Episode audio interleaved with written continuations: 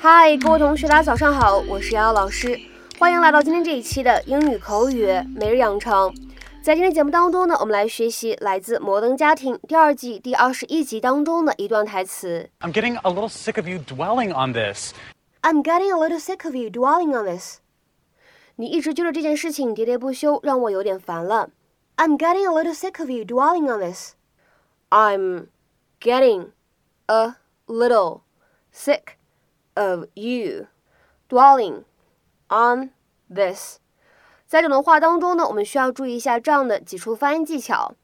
第一个，getting 在美式发音当中呢，这里的 double t 它是一个美式发音当中常有的闪音的处理，getting，getting。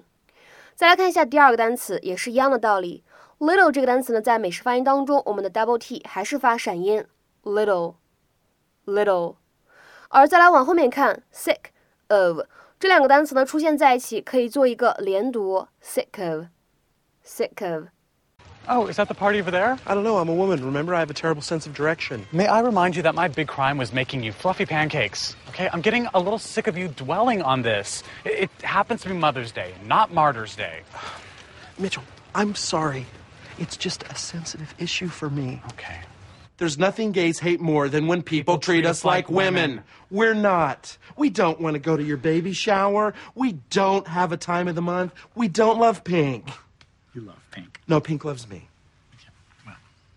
好，我们来看一下，在今天节目当中呢，来学习这样一个短语，跟这个单词有很大关系，叫做 dwell。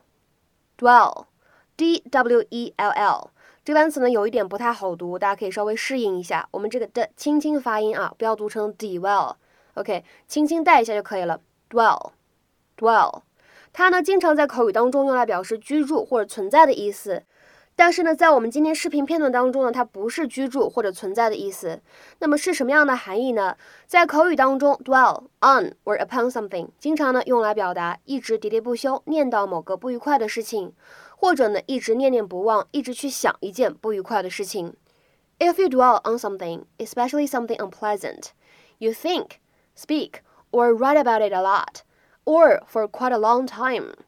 下面呢，我们来看一些例句。第一个。You made a mistake, but there's no need to dwell on it. 你是犯了一个错误，但是也没有必要一直想着这件事情放不下，或者说，但是也没有必要一直念叨这件事情放不下。You made a mistake, but there's no need to dwell on it. 再比如说呢，看第二个例子，I'd rather not dwell on the past. He told me. 他告诉我说，我还是别沉溺于过去了。I'd rather not dwell on the past. He told me. 再比如说，看第三个例子。 It's no use dwelling on your misfortunes. 总一直想着你的不幸遭遇，并没有什么用处。It's no use dwelling on your misfortunes. 再比如说呢，我们来看一下今天整期节目当中的最后一个例子：Focus on the current issues and stop dwelling on the past. 关注当前的问题，别总想着过去的事儿了。Focus on the current issues and stop dwelling on the past. 那么在今天节目的末尾呢，请各位同学尝试翻译下面这样一个句子，并留言在文章的留言区。He tends to dwell on the negative aspects of his performance. He tends to dwell on the negative aspects of his performance. 那么这样一个句子应该如何理解和翻译呢？期待各位同学的踊跃发言。我们今天节目呢就先讲到这里，拜拜。